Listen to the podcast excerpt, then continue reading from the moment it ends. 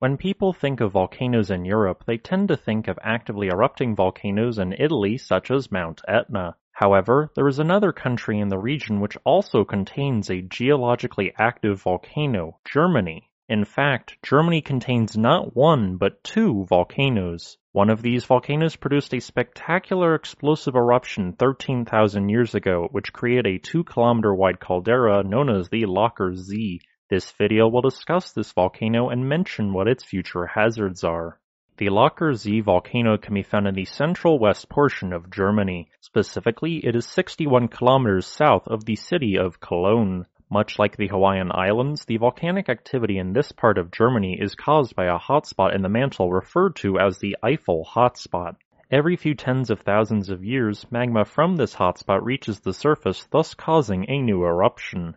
The volcanic field which Laacher See is a part of began forming 450,000 years ago when a series of vents erupted a mixture of both lava and ash onto the surface. These early eruptions produced a number of medium-sized volcanic vents known as cinder cones. Over time, these eruptions became increasingly explosive as evidenced by deposits of ash from the time. Eventually, volcanic activity shifted towards what is now Rieden, for the next 65,000 years, infrequent eruptions built a variety of eruptive features. These features include explosion craters, lava flows, cinder cones, and lava domes. Afterwards, the volcanic field went dormant for more than 200,000 years. Volcanic activity then resumed north of the town of Wehr around 215,000 years ago when a series of eruptions formed an explosion crater known as a maar. Over the next 120,000 years, intermittent eruptions built a number of cinder cones which are scattered throughout the region. Although they have since been carved by glaciers, some of these older vents are clearly recognizable due to their distinctive shape.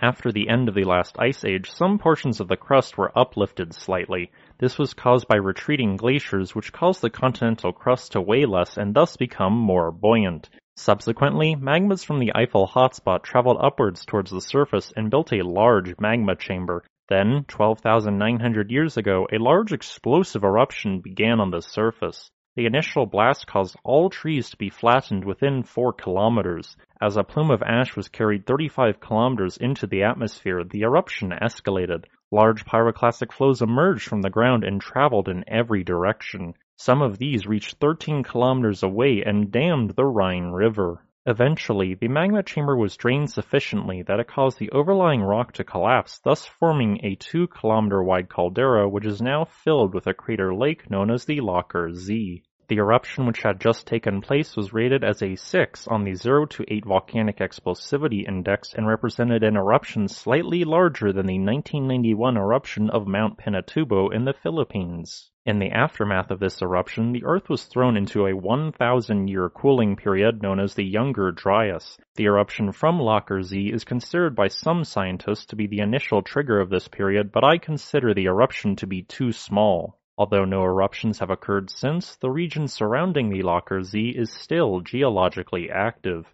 Bubbles of carbon dioxide gas can be found rising to the surface near the southeastern shore of the lake, and on occasion earthquakes take place due to an at-depth magma chamber. Based on the geologic record of this volcanic field, a new eruption in the near future seems unlikely. I would estimate that the odds of a new eruption are about 1 in 15,000 each year. If a new eruption was to occur, it would most likely be relatively small and thus generate a new cinder cone or form a new maar in a phreatic eruption.